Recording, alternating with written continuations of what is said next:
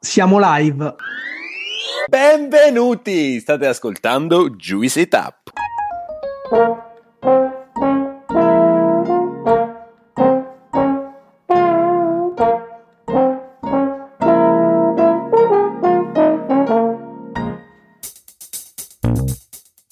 Siamo Gianluca, Alessandro e Claudio, tre amici che si sono conosciuti ai tempi dell'università a Pollenzo. Siamo molto diversi tra noi, ma condividiamo una grande passione per l'enogastronomia, per tutto o quasi tutto ciò che è edibile e potabile. Una di quelle amicizie costruite tra piatti di pasta e bottiglie di vino. Questo spazio si chiama Juicy Tap perché quello che faremo è spremere e tirare fuori tutto quello che c'è di interessante e innovativo nel mondo dell'enogastronomia. Stay Juice, il viaggio è appena iniziato.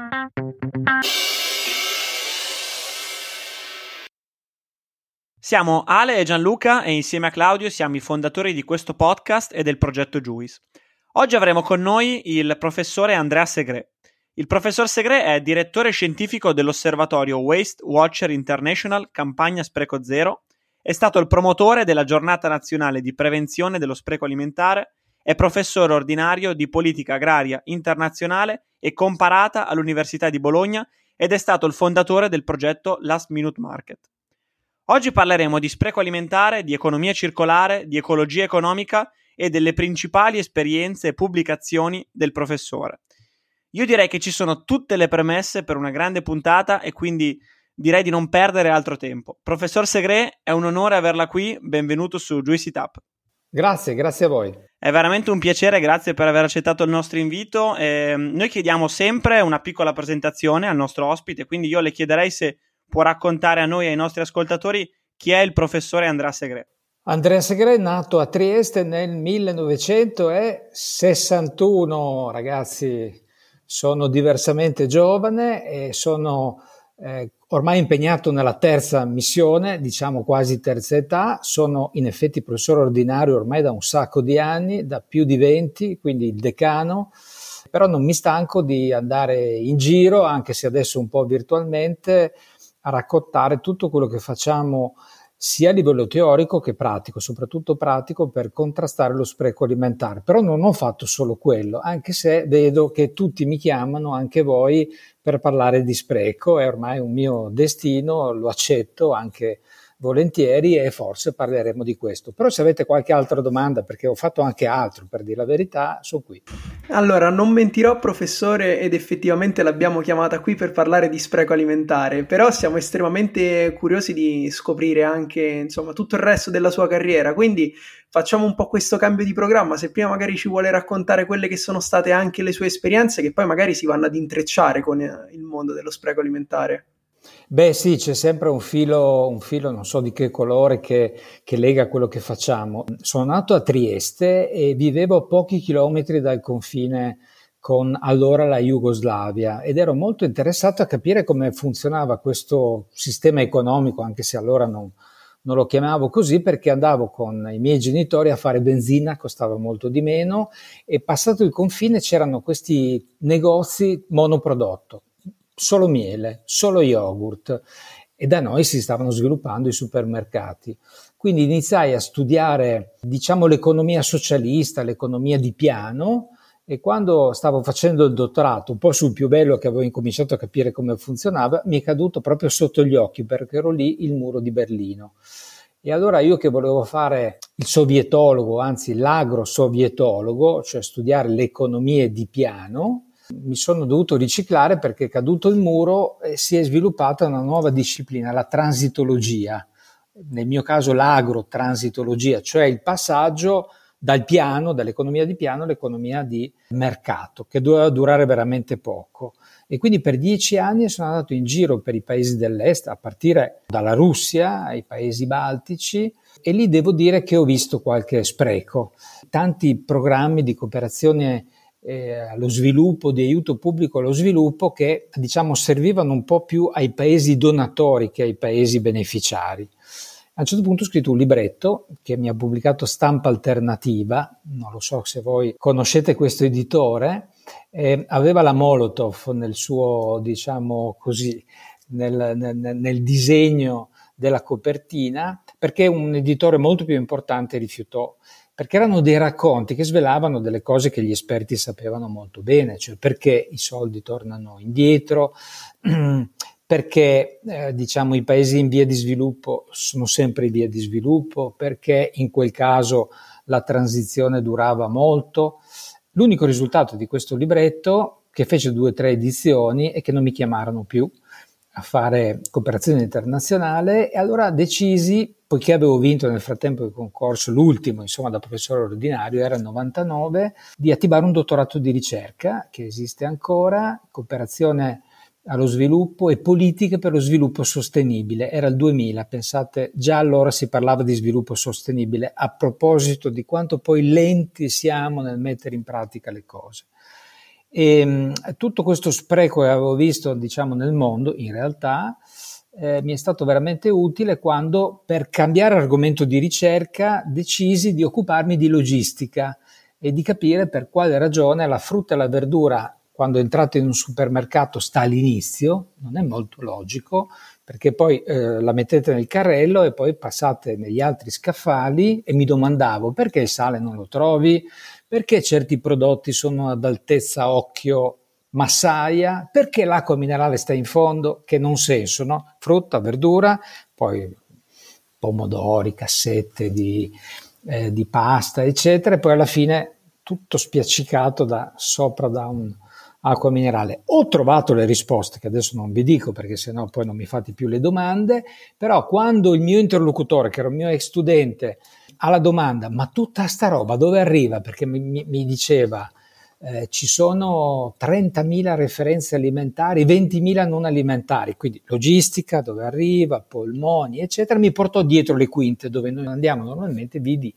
questa montagna di rifiuti, in realtà prodotti ancora buoni, perché lo yogurt vicino alla scadenza, ma non scaduto, una rete di agrumi dove ce n'erano una decina e uno era ammuffito e potrei andare avanti a lungo. Ecco, da lì 99 domanda, ma questa roba perché arriva lì, non viene venduta, cosa se ne potrebbe fare, diventa un rifiuto, potrebbe consumarla qualcuno, è partito un progetto di ricerca che ho chiamato Last Minute Market e da lì è iniziata questa storia che in qualche modo mi perseguita perché è diventato uno spin-off dell'università, abbiamo fatto tante iniziative, anche lanciato una campagna, si chiama Spreco Zero, ci siamo inventati, perché non esiste una legge, una giornata nazionale che adesso i ministri twittano, la giornata nazionale eh, contro lo spreco alimentare e tutto è partito, visto che avete intervistato il mio amico e collega Paolo De Castro, perché portammo una dichiarazione congiunta contro lo spreco nel 2010 al Parlamento europeo. Lui era presidente della Commissione Agricoltura, lo conoscevo, è un collega dell'università, aveva fatto il ministro, capiva al volo il problema e da lì, grazie devo dire anche a quei passaggi in Commissione europea e poi con una risoluzione votata sulla base proprio della nostra dichiarazione contro lo spreco eh, al Parlamento in plenaria nel 2012, gennaio mi ricordo, è partita tutta questa azione di comunicazione, diciamo, legata alla prevenzione sullo spreco che poi, insomma, eh, ha avuto un qualche risultato di cui adesso voi mi fate le domande perché sennò eh, diventa un soliloquio, allora che intervista è? Le devo dire, professore, che a noi far parlare gli ospiti piace molto. Abbiamo fatto bene a farle questa domanda perché sono usciti un sacco di temi e devo dire che ho trovato un po', a proposito di quel filo rosso di cui parlava all'inizio, un collegamento tra tutte queste esperienze che ha fatto che forse è stato quello di essere curioso, di farsi sempre la domanda dopo e capire qual era il passaggio successivo. A proposito di curiosità, noi oggi l'abbiamo invitata per approfondire il tema del food waste e per capirne qualco- qualcosa in più. Possiamo chiederle di farci capire un po' meglio questo concetto, magari nelle sue diverse dimensioni, perché spesso dietro al food waste in italiano viene tradotto come spreco alimentare e viene raggruppato tutto quanto in un unico grande concetto, quando in realtà ci sono diversi momenti durante la filiera in cui lo spreco può avvenire. E quindi se ci può illuminare un po' su questo tema per farcelo inquadrare anche meglio. Ma c'è in effetti un po' di confusione sulle definizioni, ma non è un caso, perché anche a livello europeo io sono il rappresentante del nostro paese nella piattaforma che sta studiando lo spreco in vista anche di tutta una serie di azioni normative che bisognano fare. Il fatto che non ci si metta d'accordo su una definizione è perché ci sono degli interessi In realtà la nostra lingua è così ricca che è un po' il contrario di quello che dicevi tu, e cioè noi capiamo bene la differenza fra spreco e rifiuto. Adesso vi faccio un esempio. Mentre in inglese, quando io poi mi confronto con i colleghi, è tutto waste. Ecco, qui è stata la FAO a introdurre la differenza fra perdite e spreco, food waste and food loss, perché è importante. Quando sei in campo, per esempio, è una perdita eh, la frutta che non raccogli, ma in realtà fino al supermercato è una perdita e a casa nostra che parliamo quindi a livello domestico propriamente di spreco ed ecco l'esempio che faccio anche agli studenti che funziona abbastanza. Prendi uno yogurt, vai al supermercato, naturalmente hai la lista della spesa, vero che fate la lista della spesa, hai gli yogurt perché fanno bene, vai, arriva lo scaffale, cosa fai?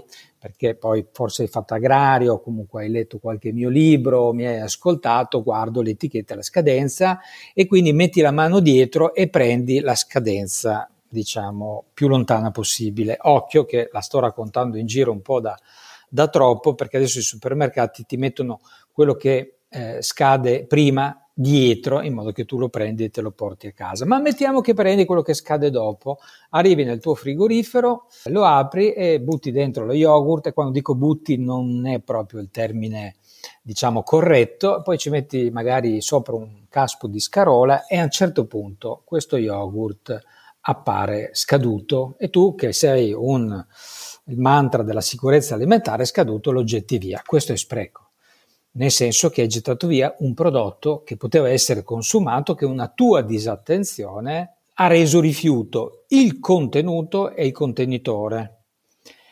Rifiuto è invece che tu ti sei comprato lo yogurt, hai rispettato la scadenza, te lo sei mangiato e hai, diciamo, gettato nei rifiuti, differenziando, sono sicuro che voi lo fate, la plastica o la plastica, l'alluminio, il packaging e così via.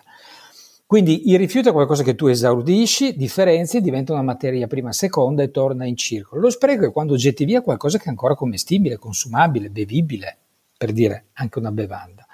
Questa è la differenza.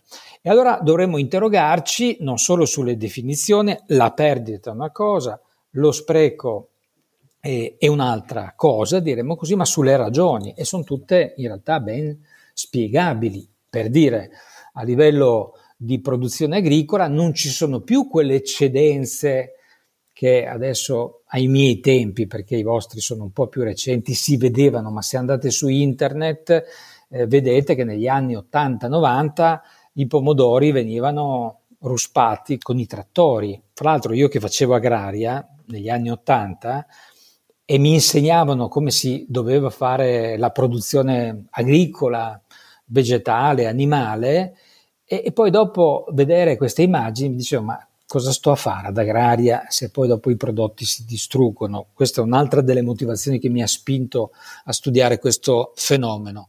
Però per dire la perdita in campo è dovuta a ragioni di mercato, perché c'è una produzione eccessiva, concentrata, un eccesso di offerta e l'agricoltore decide di non raccogliere perché non viene remunerato in termini di prezzo. Lo spreco invece è una questione di comportamento e infatti abbiamo attivato nel 2013, dopo aver lanciato la campagna nel 2010, un osservatorio che esiste ancora, che si chiama Waste Watcher, che è un osservatorio di comportamento, di percezione, che indaga i nostri comportamenti perché l'azione migliore è quella di prevenire lo spreco, perché a livello domestico finisce il prodotto ancora buono nei rifiuti e se sei proprio bravo lo metti nell'organico. Ma voi capite mentre a livello di supermercato lo puoi recuperare a fini caritativi, che ha un senso, soprattutto adesso che la popolazione è molto impoverita dal punto di vista economico, a livello domestico c'è la spazzatura, quindi un costo economico e anche ecologico per smaltire i rifiuti si inquina. A proposito dell'osservatorio, professore, ci potrebbe anche dare qualche numero, magari anche proprio con un focus sull'Italia e su quello che è il food waste, sia inteso come spreco e come rifiuti? Sì, lo lanciamo nel 2013 proprio per avere uno strumento che misurasse lo spreco, una metrica importante, che è diventato particolarmente importante adesso che abbiamo anche degli obiettivi. Sapete che al 2030, questa benedetta agenda ONU di cui tutti parlano, al 12.3 ha la riduzione dello spreco a livello globale del 50%. Poi è vero che noi ci siamo messi oltre, abbiamo detto zero e ci si potrebbe arrivare. Se però non lo misuri e non dai poi delle indicazioni, non arriveremo mai lì e vedrete, voi che siete giovani lo vedrete sicuro, io se mangio bene mi muovo, arriveremo al 2050, cioè quello che sono gli obiettivi del 2030 erano gli obiettivi del 2015, ve lo ricordate? Gli obiettivi del millennio. Ecco, solo per dire, è importante comunque avere un obiettivo, ma anche misurare la distanza e poi promuovere delle azioni. Quindi Wastewatch era questo obiettivo, metrica e azioni. Allora, l'abbiamo declinato quest'anno, anzi nel 2021 siamo partiti a livello internazionale. Vi dico due, due, numeri così un po' comparativi, anche se l'obiettivo non è fare delle classifiche, ma vengono fuori. Italia, ultimo dato, spreco domestico pro capite, vi do il dato settimanale che è quello più corretto, 600 grammi circa. Se li moltiplicate sono circa 30 kg a testa. E rispetto agli Stati Uniti, è uno degli otto paesi, abbiamo fatto un Waste 8, G8 dello spreco, siamo medaglia d'oro, nel senso che siamo un terzo. Stati Uniti circa un chilo e mezzo, stessa rilevazione, stessa modalità di campionamento, stesse domande. E uno dice che bravi, siamo virtuosi. In realtà voi dovreste andare a vedere quanto vale questo spreco e soprattutto cosa c'è dentro questi 600 grammi. Se andate sul sito spreco0.it poi vedete tutto, lo dico per chi ci ascolta. In realtà abbiamo degli alimenti con un alto valore nutrizionale in questi 600 grammi. La frutta, la verdura, il latte, eh, il pane, potrei andare avanti con la nostra hit parade dei prodotti sprecati. Allora è chiaro che io mi devo porre un problema. 600 grammi, poi diventano 30 kg, li moltiplico, sono un tot tonnellate, non lo ricordo a memoria, sul sito c'è, eh? tot miliardi di euro, questi me li ricordo, sono circa 7 il valore. Vedete poi come si traduce, diciamo, in tassa per smaltire i rifiuti, in riscaldamento globale perché abbiamo prodotto quegli alimenti e poi li abbiamo smaltiti, generando un impatto sulle risorse. E questo è solo lo spreco quantitativo. Poi adesso tramite l'osservatorio studiamo lo spreco, diremmo così, calorico, perché c'è il dato, questo è interessante rispetto alla mia generazione, sono molto meno le persone che diciamo non arrivano a fine mese, che hanno fame, rispetto a quelle che mangiano troppo, più del doppio a livello globale, 800 e passa milioni, calcola la FAO, gli, i sovrappeso, gli obesi sono un miliardo e sei e questo si chiama spreco calorico barra metabolico, genera delle patologie legate a una malnutrizione per eccesso. Il dato dell'obesità infantile e preadolescenziale in Italia è incredibile. Voi due vi vedo qui molto belli tonici, ma guardate che il dato generale è preoccupante a livello italiano e a livello mondiale. Quindi noi in realtà abbiamo un doppio impatto, non solo sull'ambiente e sull'economia, ma anche sulla salute.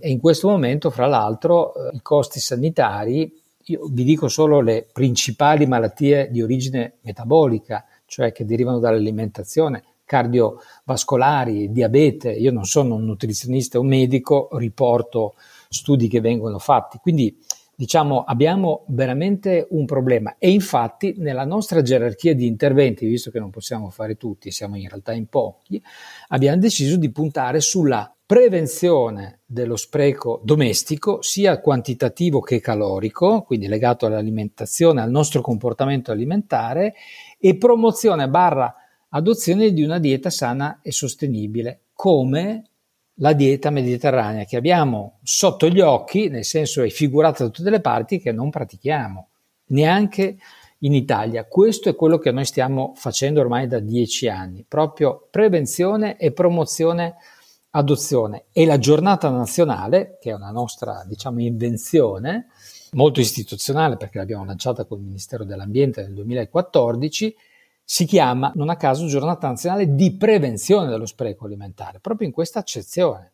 Lo preveniamo, il miglior spreco è quello che non fai, promuovendo una dieta sana. Eh, professore, mi dovrà perdonare. Ah, innanzitutto per gli ascoltatori inseriremo tutti i link dell'osservatorio, eh, credo siano importanti anche dei numeri che ci ha dato. Detto questo, professore mi dovrà perdonare, dovrà ripetere per probabilmente la milionesima volta del suo progetto, eh, perché è arrivato il momento di chiederle se può raccontarci come, quando è nato e perché è nato e come si è sviluppato Last Minute Market. È nato con l'osservazione in un supermercato, quella che vi raccontavo prima, e volevo capire sostanzialmente come recuperare delle eccedenze per riuscire, diciamo, all'epoca non mi ponevo il problema della sostenibilità dei rifiuti, ma in questo caso era la solidarietà. Vedevo che attorno a me, molto meno di adesso, c'erano tanti poveri e tante iniziative. Dopo aver visto quello che vi raccontavo prima come visione del supermercato, cercavo un modello, cioè come realizzarlo. E chiedevo a tutti, ho uno yogurt, l'esempio che vi facevo prima, quando vai allo scaffale lo lasci lì, ma è ancora buono per 48 ore, come faccio a recuperarlo e soprattutto a chi lo do? E un giorno lo, raccon- lo chiedevo a tutti, anche al mio cane all'epoca, era un mio interlocutore perché facevo questa domanda, ma come può funzionare questo sistema?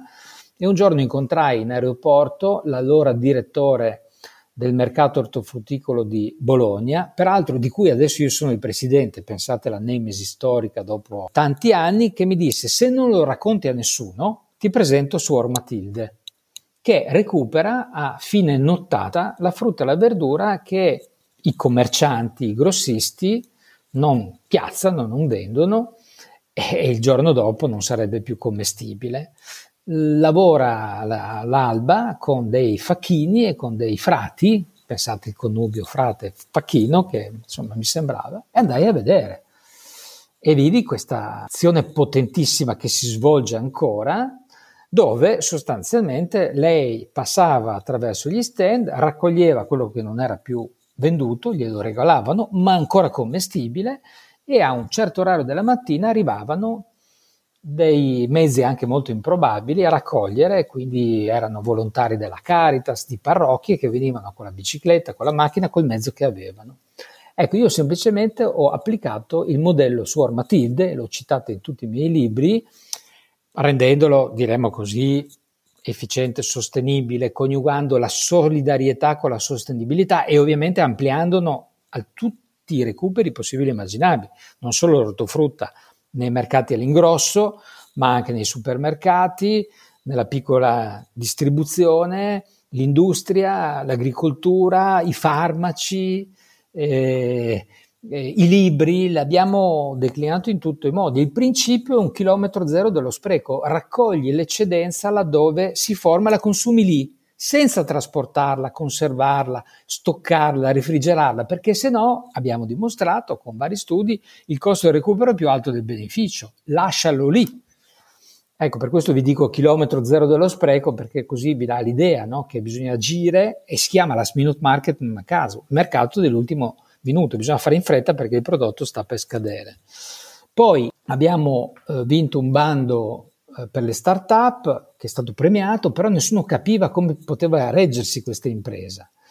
Abbiamo fatto domanda per costituire uno spin-off dell'università e ci abbiamo messo quattro anni perché nessuno ci credeva. Ma come fate? Dov'è il modello di business?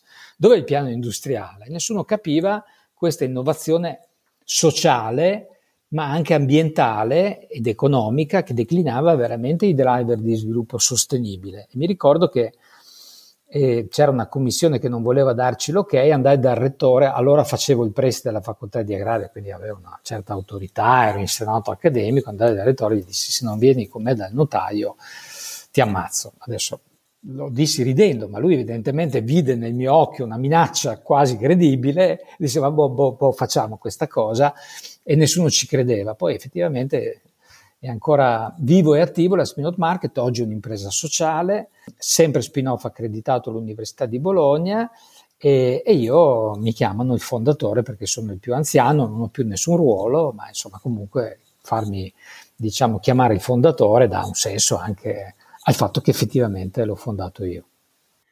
No, certamente e, e devo dire che ha avuto anche nell'ultimo periodo una certa notorietà come progetto. E giusto per dare ulteriori informazioni a chi ci sta ascoltando, potrebbe raccontarci alcune case history eh, del progetto, alcune collaborazioni con determinate aziende?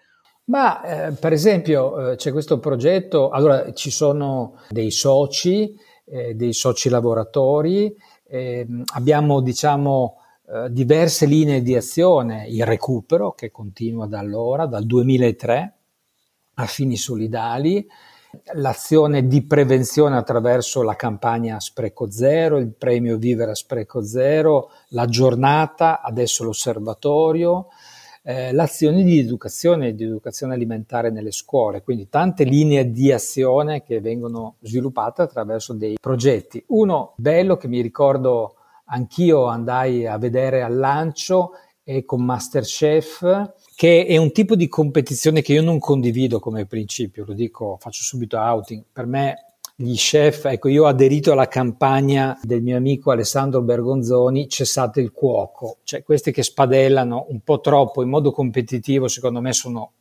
e, e virtuale, sono lontani dalla realtà. Però lì hanno dimostrato una certa sensibilità perché maneggiando molte materie prime e cucinando a fini dimostrativi e spesso anche non mangiando, diciamo, il recupero per una mensa eh, che assiste eh, poveri e indigenti eh, ha avuto anche una parte dimostrativa importante, qualche richiamo poi nel programma. Lo dico criticando in modo costruttivo quel genere, diremmo così, di format televisivo, adesso ho detto Masterchef perché realmente è un progetto con Masterchef, ma se guardate un po' i palinsesti sul cibo, io a suo tempo, ma è passato molto tempo, avevo contato una settantina di format fra l'altro veramente molto lontani da quello che forse potrebbe essere la, eh, diciamo la cucina, che ripeto non è competitiva secondo me, ma dovrebbe essere cooperativa, collaborativa.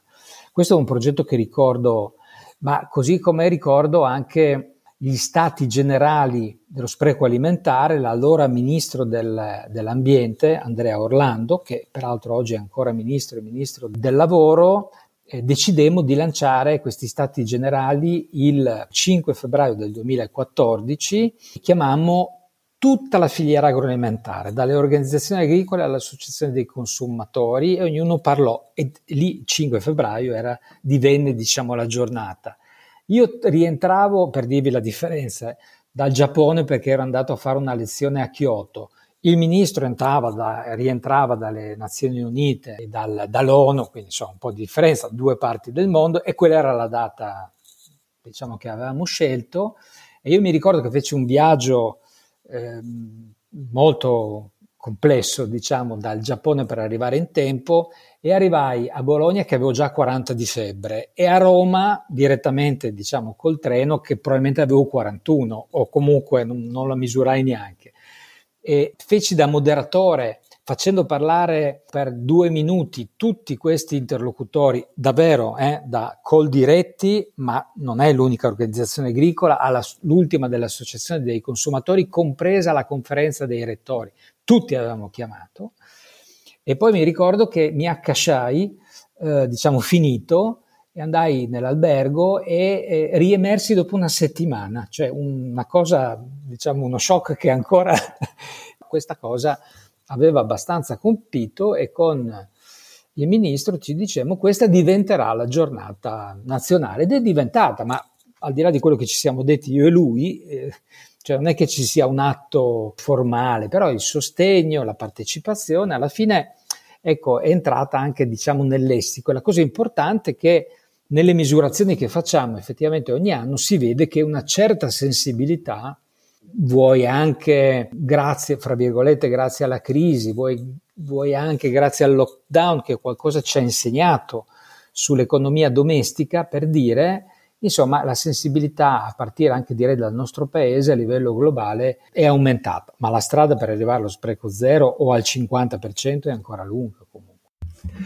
Professore, lei mi ha fatto un gancio perfetto parlando prima di economia domestica e poi addirittura di, di spreco zero. E come potrà immaginare, le stiamo per chiedere del, del suo libro, no, non per fare ci piace comunque raccontare anche i libri o i prodotti dei nostri intervistati, però in questo caso specifico pensiamo veramente che possa essere interessante farci raccontare dal punto di vista pratico, noi consumatori, perché eh, comunque è un qualcosa che ci riguarda tutti quanti, che cosa possiamo fare di concreto, di veloce, di pratico nella nostra vita quotidiana per ridurre lo spreco?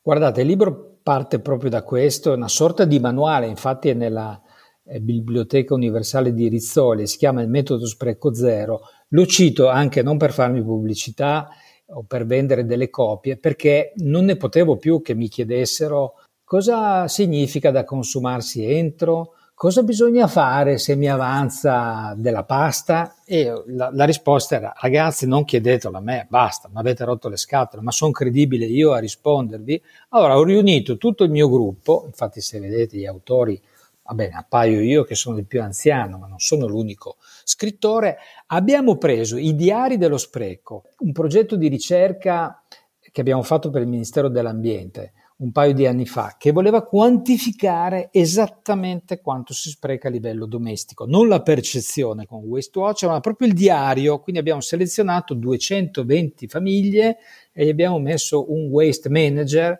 per misurare ogni giorno per una settimana quanto getti via. Poi abbiamo fatto un paio di tesi di dottorato per vedere se corrispondeva al vero nei rifiuti il giorno dopo, cioè veramente un'analisi sofisticata. Quando io l'ho letta, ho detto, caspita, ma questo è un campionario di cattive pratiche pazzesche, di cui non ci rendiamo neanche conto. Perché non lo ribaltiamo? E da lì è nato il metodo spreco zero. Parti il lunedì, invece di metterti a dieta, che non serve, compili un questionario, che è quello che utilizziamo, e poi dal giorno dopo fino alla domenica io ti trasmetto una serie di azioni, tutta una ricerca scientifica, a partire dalla lista della spesa che vuol dire programmare quello che ti serve, per arrivare a capire esattamente la differenza nelle scadenze, da consumarsi entro lo yogurt a mezzanotte. Se tu lo mangi a mezzanotte un minuto, tutti i fermenti lattici si sono suicidati contemporaneamente oppure no? Ecco, non ve lo dico perché sarebbe troppo facile, andatevi a leggere il libro e lì scoprirete la risposta. La pasta, prodotto secco, da consumarsi preferibilmente entro. Cosa succede dopo un mese? Non ve lo dico, andatevi a leggere.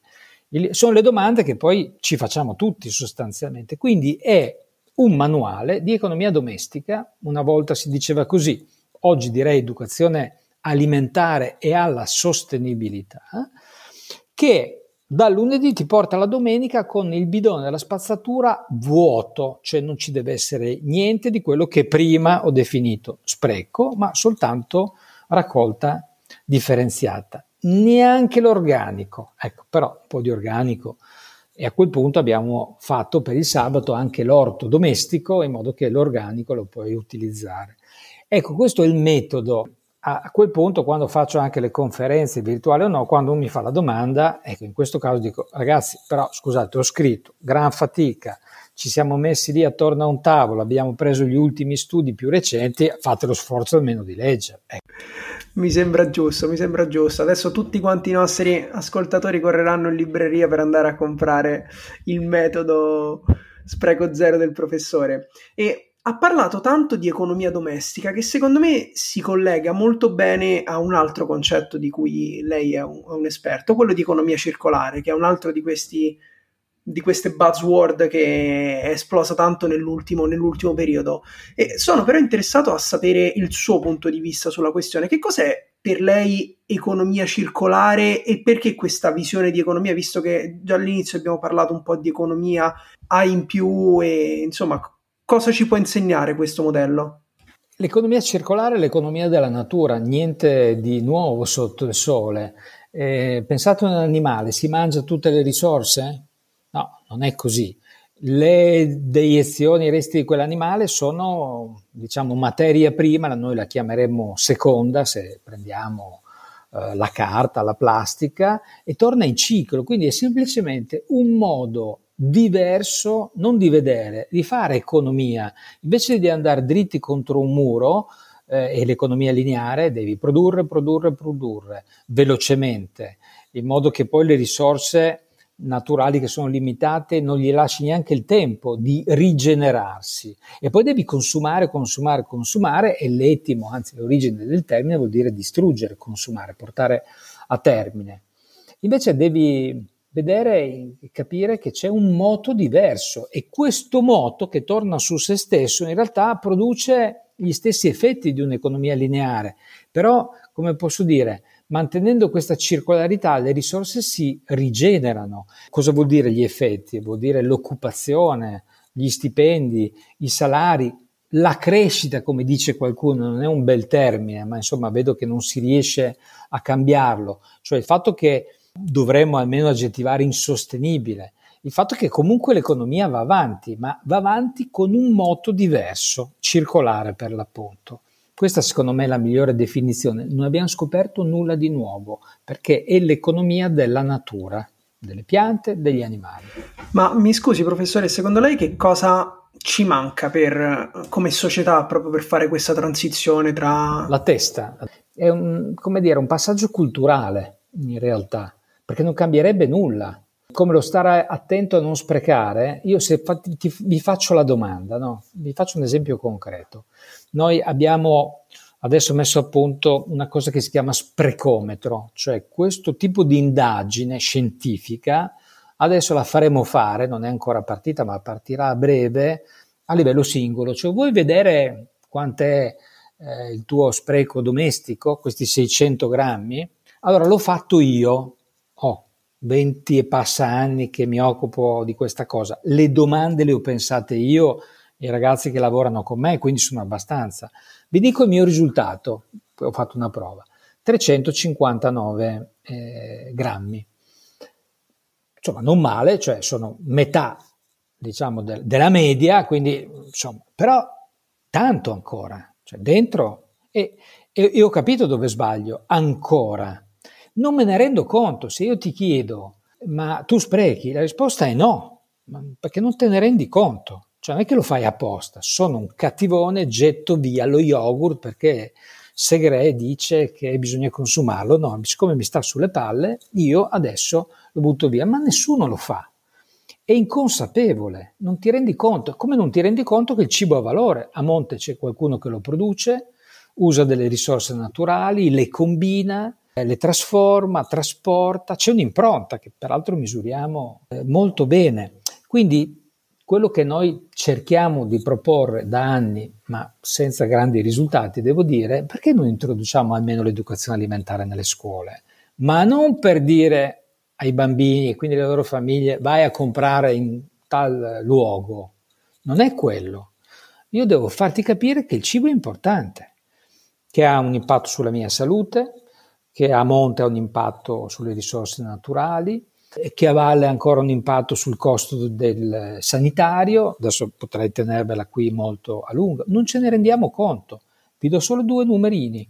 Uno, guardate, anzi ve li andate a trovare il tasso di obesità e di sovrappeso dei nostri bambini in Italia, dove è peraltro molto elevato, soprattutto in Campania. Guarda caso è la sede dove si è scoperta la dieta mediterranea, questo è il primo diciamo, elemento che ci dovrebbe fare riflettere, e il secondo, molto meno noto, è lo spreco nelle mense scolastiche. Abbiamo fatto uno studio per il Ministero, siamo intorno al 30%, proprio laddove diciamo, si dovrebbe fare educazione alimentare, c'è qualcosa che non va. E pensate che siamo fra i migliori a livello globale, pensate altrove. È, credo, un problema totalmente sottovalutato ed è un grande investimento sul presente, non soltanto sul futuro. Il cibo, il cibo buono, sano, eh, sufficiente, medio come l'ho chiamato io per non andare nelle cose più difficili. Anche a me piacciono i presidi, le cose particolari, sono importanti, però non sono quelle che spalmano il mondo, però dobbiamo tenerla come frontiera per sostenere la diversità, la biodiversità. E, e, e quello che sta, come dire, sotto, il cibo spazzatura, eh, le schifezze che si mangiano e che si producono, che impattano sull'ambiente e sulla salute, che dobbiamo elevarle. Quindi arrivare a quel cibo medio, altro libro, Stil Medio l'ho chiamato, Il gusto per le cose giuste, qualche piccolo spot in questo caso va fatto, lettera peraltro alla generazione Z, e che è uscito nel 2017, se non vado errato, l'obiettivo è proprio far capire che dobbiamo arrivare a una medietà, ma non per essere mediocri, perché ce l'abbiamo già, è la dieta mediterranea, è una dieta media, il mare di mezzo. Insomma, abbiamo dire, le soluzioni in tasca anche nel, vorrei dire più precisamente nello stomaco e poi non le pratichiamo, perché se guardiamo l'indice di mediterraneità che calcolano i nutrizionisti per l'Italia, in una scala da 0 a 24, noi siamo a 12, cioè siamo molto lontani siamo il paese che ha avuto il riconoscimento UNESCO assieme ad altri, che ha l'indice più basso, vuol dire che ce la stiamo perdendo pian pianino, con un impatto relativo sulla salute, a monte sulle produzioni, ma anche sull'economia, se volete, perché poi alla fine questo è un costo e invece potrebbe essere un'opportunità anche in termini di export, solo per fare un esempio. Lei ha visto in tutti questi anni di carriera un cambiamento nell'approccio istituzionale verso queste tematiche? Cioè c'è stato un miglioramento netto e le chiedo anche, è ottimista per il futuro?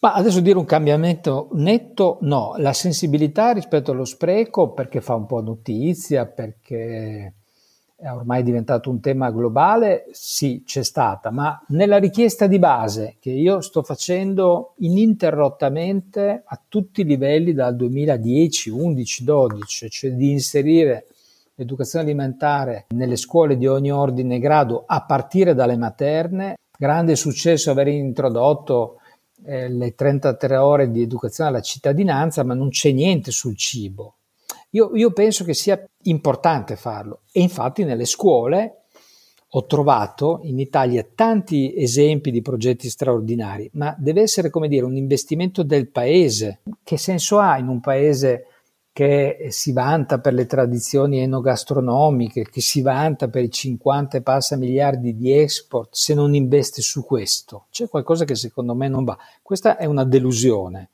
ma non mi stancherò mai di proporle e di dirle perché ci credo fermamente. Tutte le indagini che facciamo a livello scientifico portano lì. Guardate Waste Watcher International Cross Country 2021, abbiamo chiesto cosa fareste per eh, prevenire gli sprechi, le azioni più importanti, abbiamo fatto un elenco. Il più gettonato, diciamo, è l'introduzione dell'educazione alimentare, cioè le persone lo pensano, le istituzioni potrebbero farlo.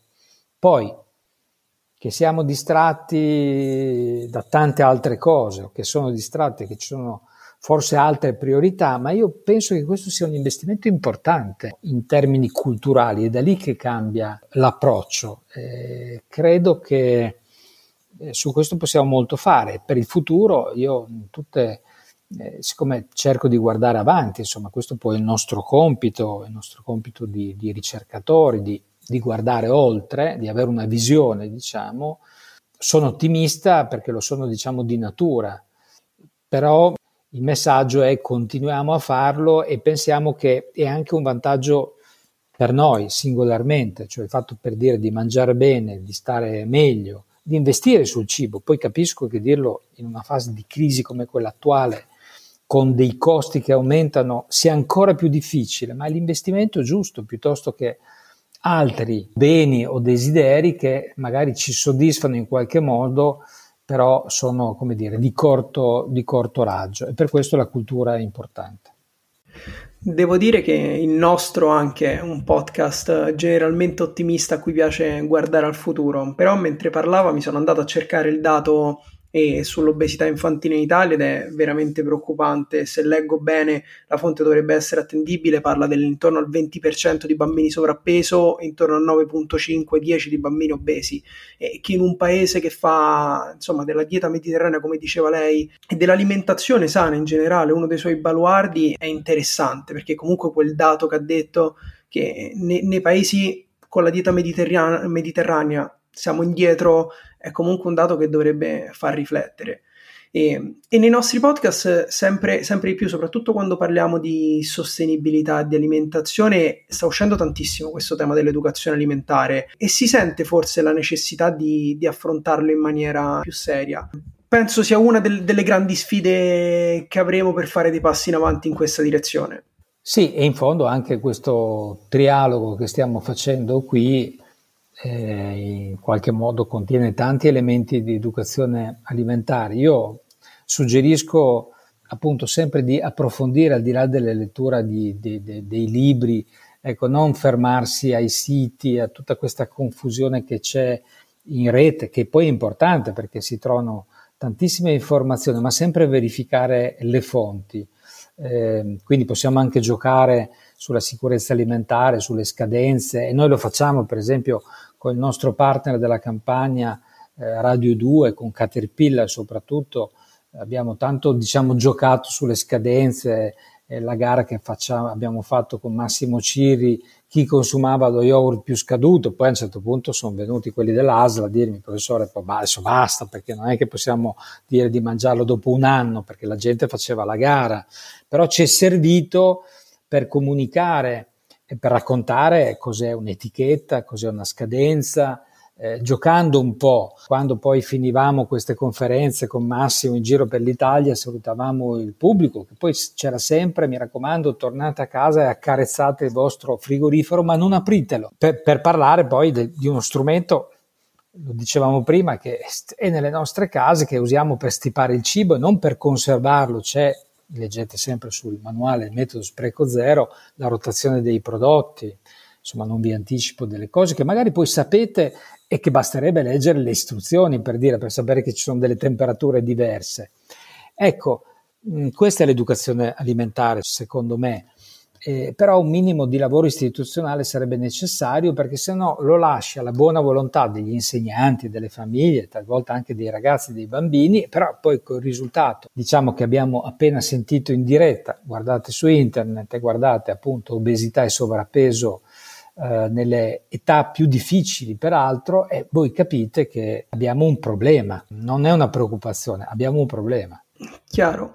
Professore, eh, senta, prima di lasciarla andare, restando in tema alimentazione, noi abbiamo un rito in questo podcast che si chiama Piccola Pasticceria. So che come argomento diciamo non è proprio dei più sani, però è il nostro momento alla fine delle interviste in cui chiediamo un consiglio al nostro ospite, un consiglio che può essere di qualsiasi genere, letterario, lei già ce ne ha dati tanti con i suoi, con i suoi libri, ma che può anche essere naturalmente libri di altri autori, ma essere un film, un album musicale, qualsiasi cosa che nel corso della sua vita l'ha ispirata e che si sente di, di condividere con i nostri ascoltatori.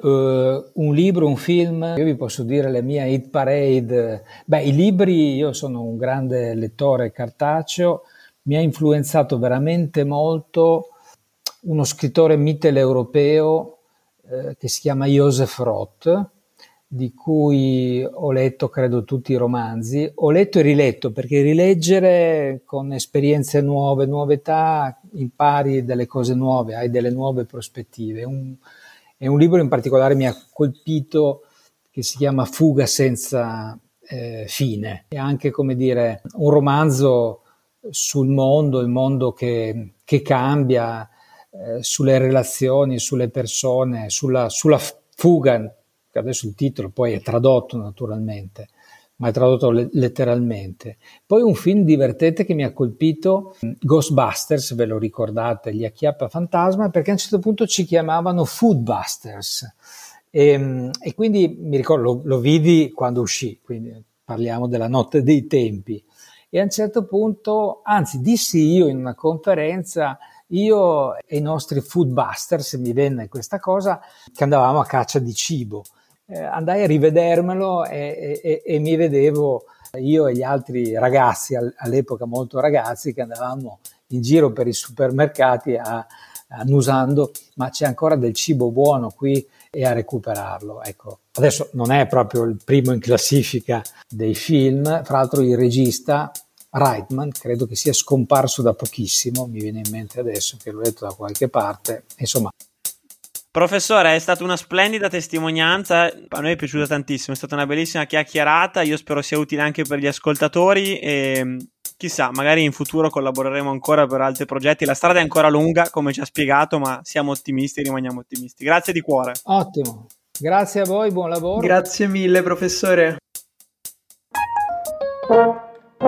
Hai ascoltato Juicy Tap per altri contenuti di Juice ci trovi su Instagram e sul nostro sito thisisjuice.net.